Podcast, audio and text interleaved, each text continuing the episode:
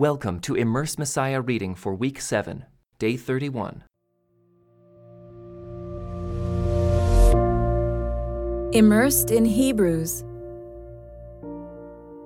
Think back on those early days when you first learned about Christ. Remember how you remained faithful even though it meant terrible suffering. Remember those in prison as if you were there yourself. Remember also those being mistreated as if you felt their pain in your own bodies. The book of Hebrews was sent to Jewish believers who were facing persecution for their faith in Jesus. Some were tempted to leave the believing community and return to Judaism in order to escape their mistreatment and pain. It's likely that the recipients of this letter lived in Italy, perhaps even Rome. The author, whose name is not given, sends greetings to them from the believers from Italy. That is, people they would likely have known but who were now living abroad, probably displaced from Rome by persecution. This also makes it likely that the terrible suffering they had experienced earlier was instigated by Emperor Nero, who was known for persecuting Christians, especially in and around Rome. It was probably Nero who ordered the executions of the apostles Paul and Peter. Since these Jewish believers may have lived near the center of power in the Roman Empire, they would have been prime targets for the next wave of persecution. But in this new wave of persecution, Christians who were also Jews seemed to have an easy way out. The Roman authorities had recently begun to make a distinction between followers of Jesus and Jews. Judaism was a legal and protected religion in the Roman Empire. Jews who had come to believe in Jesus could return to that protective umbrella if they identified themselves as Jews only, walking away from their faith in Jesus. In response to this situation, the author of Hebrews argues that there's no going back. All of Israel's history was leading up to the great salvation that had now finally appeared in Jesus. The author insists the old system under the law of Moses was only a shadow a dim preview of the good things to come. Through Jesus, believers could participate in a far better covenant with God based on better promises. In fact, the Lord Jesus himself announced this great salvation of the new covenant, and the old covenant was now out of date. So believers need to stand firm in their faith, hanging on to everything that had come to them through Jesus. The author makes the case for all this by using a specific literary form. The book of Hebrews consists of four messages, much like ones given in a Jewish synagogue. In fact, the author calls the book an exhortation, the same Greek term used for the word of encouragement given by Paul and Barnabas in the synagogue of Antioch of Pisidia. In this form, the speaker would first bring a teaching from the scriptures and then apply it to the present day situation of the listeners. So Hebrews alternates back and forth four times between teaching and application, first explaining truths about Jesus from the scriptures and then urging the people to respond to these truths. Since the recipients were familiar with the scriptures and traditions of Israel, the author's message presents four key themes, each built on a Jewish tradition. God's Son is greater than the angels and the messages they delivered, the laws of the Old Covenant. Jesus is God's greatest messenger, superior even to Moses and Joshua, and he offers an even greater rest and peace than they offered.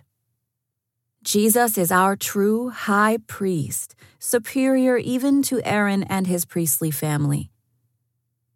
The followers of Jesus must be faithful just as God's people of old were faithful, even in the face of suffering. These messages were collected and then sent out like a letter. So Hebrews ends the way any ancient letter would, with personal news, greetings, and information about when the sender next hopes to see the recipients. Of course, the sender also hopes that when that time arrives, the recipients will all still be following Jesus together proclaiming our allegiance to his name. The Book of Hebrews. Long ago, God spoke many times and in many ways to our ancestors through the prophets. And now, in these final days, He has spoken to us through His Son. God promised everything to the Son as an inheritance, and through the Son, He created the universe. The Son radiates God's own glory and expresses the very character of God, and He sustains everything by the mighty power of His command. When he had cleansed us from our sins, he sat down in the place of honor at the right hand of the majestic God in heaven. This shows that the Son is far greater than the angels, just as the name God gave him is greater than their names. For God never said to any angel what he said to Jesus You are my Son. Today I have become your Father. God also said, I will be his Father, and he will be my Son. And when he brought his supreme Son into the world, God said, Let all of God's angels worship him. Regarding the angels, he says, He sends his angels like the winds, his servants like flames of fire. But to the Son, he says, Your throne, O God, endures forever and ever. You rule with a scepter of justice. You love justice and hate evil. Therefore, O God, your God has anointed you pouring out the oil of joy on you more than on anyone else. He also says to the Son, In the beginning, Lord, you laid the foundation of the earth and made the heavens with your hands. They will perish, but you remain forever. They will wear out like old clothing. You will fold them up like a cloak and discard them like old clothing. But you are always the same. You will live forever. And God never said to any of the angels, Sit in the place of honor at my right hand until I humble your enemies, making them a footstool under your feet. Therefore, angels are only servants, spirits sent to care for people who will inherit salvation. So we must listen very carefully to the truth we have heard, or we may drift away from it. For the message God delivered through angels has always stood firm and every violation of the law and every act of disobedience was punished. So, what makes us think we can escape if we ignore this great salvation that was first announced by the Lord Jesus Himself, and then delivered to us by those who heard Him speak? And God confirmed the message by giving signs and wonders, and various miracles and gifts of the Holy Spirit whenever He chose. And furthermore, it is not angels who will control the future world we are talking about for in one place the Scriptures say, What are mere mortals that you should think about them, or a son of man that you should care for him? Yet for a little while you made them a little lower than the angels, and crowned them with glory and honor. You gave them authority over all things. Now, when it says all things, it means nothing is left out. But we have not yet seen all things put under their authority. What we do see is Jesus who for a little while was given a position a little lower than the angels. And because he suffered death for us, he is now crowned with glory and honor. Yes, by God's grace, Jesus tasted death for everyone. God, for whom and through whom everything was made, chose to bring many children into glory. And it was only right that he should make Jesus, through his suffering, a perfect leader, fit to bring them into their salvation. So now Jesus and the ones he makes holy have the same Father. That is why Jesus is not ashamed to call them his brothers and sisters. For he said to God, I will proclaim your name to my brothers and sisters. I will praise you among your assembled people. He also said, I will put my trust in him. That is, I and the children God has given me.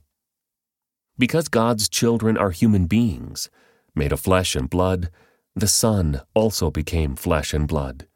For only as a human being could he die, and only by dying could he break the power of the devil, who had the power of death. Only in this way could he set free all who have lived their lives as slaves to the fear of dying. We also know that the Son did not come to help angels. He came to help the descendants of Abraham. Therefore, it was necessary for him to be made in every respect like us his brothers and sisters, so that he could be our merciful and faithful high priest before God. Then he could offer a sacrifice that would take away the sins of the people. Since he himself has gone through suffering and testing, he is able to help us when we are being tested. And so, dear brothers and sisters who belong to God and are partners with those called to heaven, think carefully about this Jesus whom we declare to be God's messenger and high priest. For he was faithful to God, who appointed him, just as Moses served faithfully when he was entrusted with God's entire house. But Jesus deserves far more glory than Moses, just as a person who builds a house deserves more praise than the house itself. For every house has a builder, but the one who built everything is God. Moses was certainly faithful in God's house as a servant. His work was an illustration of the truths God would reveal later. But Christ, as the Son, is in charge of God's entire house. And we are God's house if we keep our courage and remain confident in our hope in Christ. That is why the Holy Spirit says, Today, when you hear his voice, don't harden your hearts, as Israel did when they rebelled, when they tested me in the wilderness. There your ancestors tested and tried my patience, even though they saw my miracles for forty years. So I was angry with them, and I said, Their hearts always turn away from me. They refuse to do what I tell them. So in my anger I took an oath. They will never enter my place of rest. Be careful then, dear brothers and sisters. Make sure that your own hearts are not evil and unbelieving, turning you away from the living God.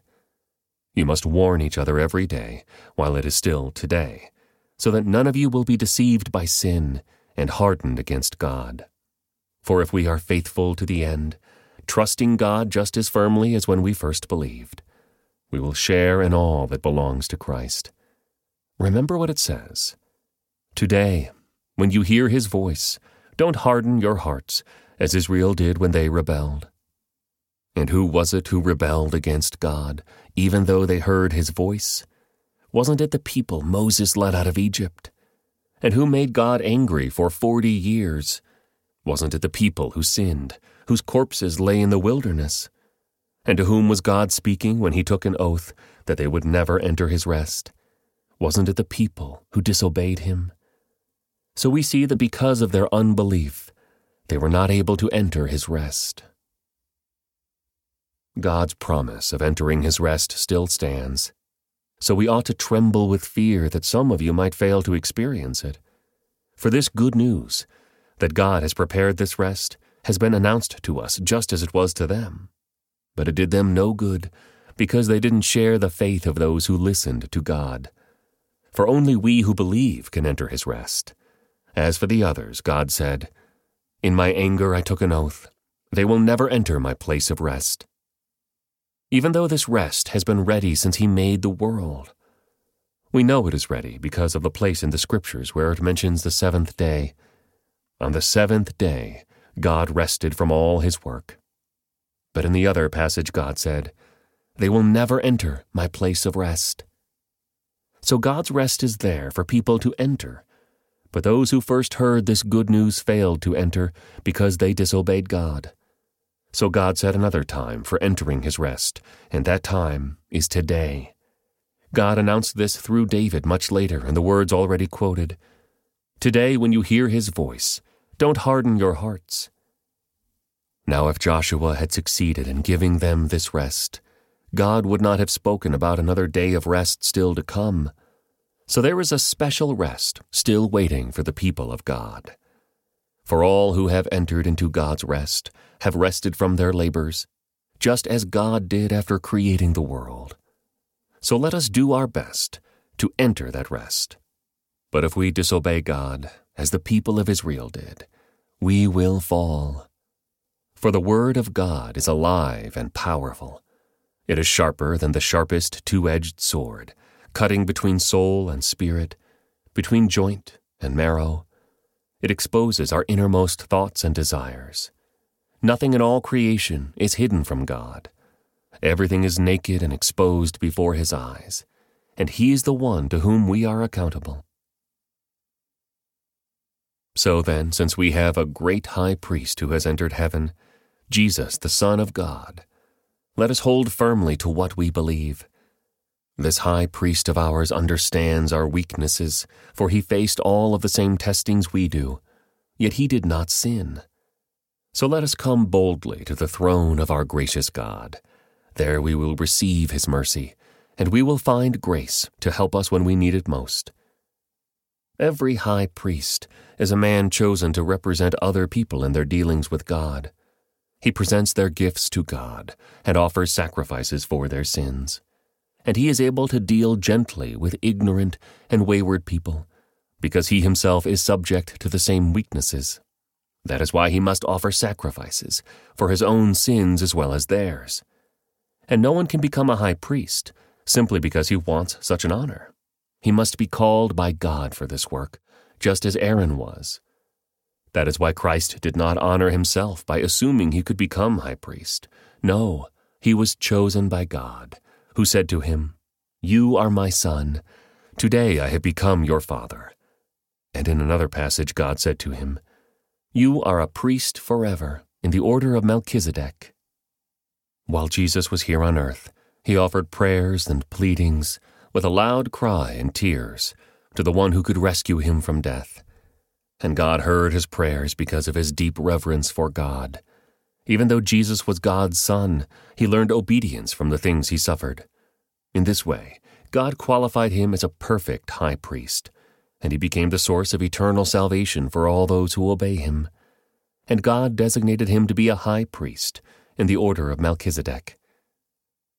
There is much more we would like to say about this, but it is difficult to explain especially since you are spiritually dull and don't seem to listen. You have been believers so long now that you ought to be teaching others. Instead, you need someone to teach you again the basic things about God's Word. You are like babies who need milk and cannot eat solid food. For someone who lives on milk is still an infant and doesn't know how to do what is right. Solid food is for those who are mature, who through training have the skill to recognize the difference between right and wrong. So let us stop going over the basic teachings about Christ again and again. Let us go on instead and become mature in our understanding. Surely we don't need to start again with the fundamental importance of repenting from evil deeds and placing our faith in God. You don't need further instruction about baptisms, the laying on of hands, the resurrection of the dead, and eternal judgment. And so, God willing, we will move forward to further understanding for it is impossible to bring back to repentance those who were once enlightened, those who have experienced the good things of heaven and shared in the Holy Spirit, who have tasted the goodness of the Word of God and the power of the age to come, and who then turn away from God. It is impossible to bring such people back to repentance. By rejecting the Son of God, they themselves are nailing him to the cross once again and holding him up to public shame. When the ground soaks up the falling rain and bears a good crop for the farmer, it has God's blessing. But if a field bears thorns and thistles, it is useless. The farmer will soon condemn that field and burn it. Dear friends, even though we are talking this way, we really don't believe it applies to you. We are confident that you are meant for better things, things that come with salvation. For God is not unjust. He will not forget how hard you have worked for him, and how you have shown your love to him by caring for other believers, as you still do. Our great desire is that you will keep on loving others as long as life lasts, in order to make certain that what you hope for will come true. Then you will not become spiritually dull and indifferent. Instead, you will follow the example of those who are going to inherit God's promises because of their faith and endurance. For example, there was God's promise to Abraham. Since there was no one greater to swear by, God took an oath in his own name, saying, I will certainly bless you, and I will multiply your descendants beyond number. Then Abraham waited patiently, and he received what God had promised. Now, when people take an oath, they call on someone greater than themselves to hold them to it. And without any question, that oath is binding. God also bound himself with an oath, so that those who received the promise could be perfectly sure that he would never change his mind. So God has given both his promise and his oath. These two things are unchangeable because it is impossible for God to lie. Therefore, we who have fled to him for refuge can have great confidence as we hold to the hope that lies before us. This hope is a strong and trustworthy anchor for our souls. It leads us through the curtain into God's inner sanctuary. Jesus has already gone in there for us. He has become our eternal high priest in the order of Melchizedek. This Melchizedek was king of the city of Salem and also a priest of God Most High. When Abraham was returning home after winning a great battle against the kings, Melchizedek met him and blessed him. Then Abraham took a tenth of all he had captured in battle and gave it to Melchizedek. The name Melchizedek means King of Justice, and King of Salem means King of Peace. There is no record of his father or mother or any of his ancestors, no beginning or end to his life. He remains a priest forever, resembling the Son of God. Consider then how great this Melchizedek was. Even Abraham, the great patriarch of Israel, recognized this by giving him a tenth of what he had taken in battle. Now the law of Moses required that the priests, who are descendants of Levi, must collect a tithe from the rest of the people of Israel, who are also descendants of Abraham. But Melchizedek, who was not a descendant of Levi, collected a tenth from Abraham. And Melchizedek placed a blessing upon Abraham, the one who had already received the promises of God. And without question, the person who has the power to give a blessing is greater than the one who is blessed. The priests who collect tithes are men who die, so Melchizedek is greater than they are, because we are told that he lives on. In addition, we might even say that these Levites, the ones who collect the tithe, paid a tithe to Melchizedek when their ancestor Abraham paid a tithe to him.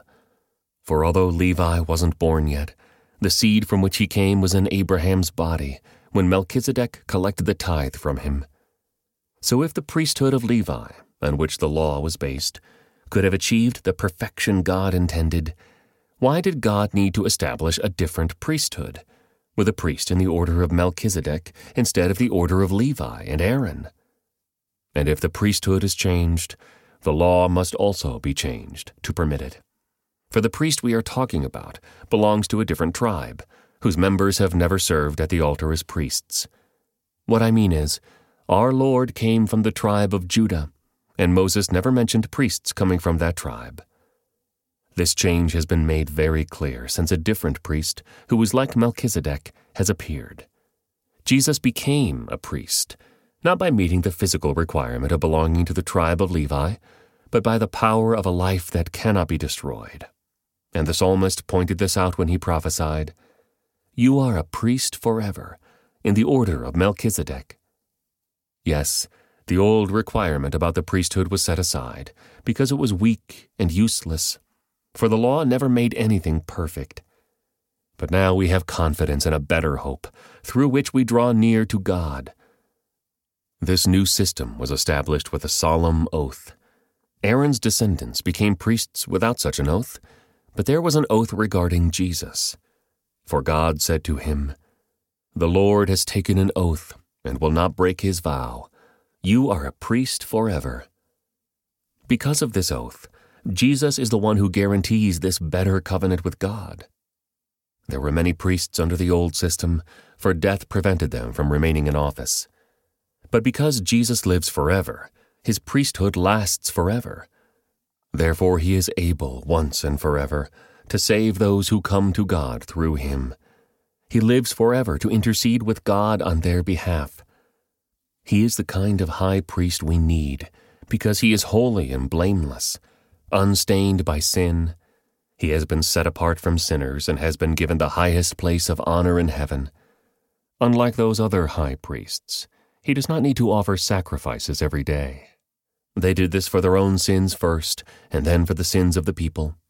But Jesus did this once for all, when he offered himself as the sacrifice for the people's sins. The law appointed high priests, who were limited by human weakness. But after the law was given, God appointed his Son with an oath, and his Son has been made the perfect high priest forever. This concludes today's Immerse Reading Experience. Thank you for joining us.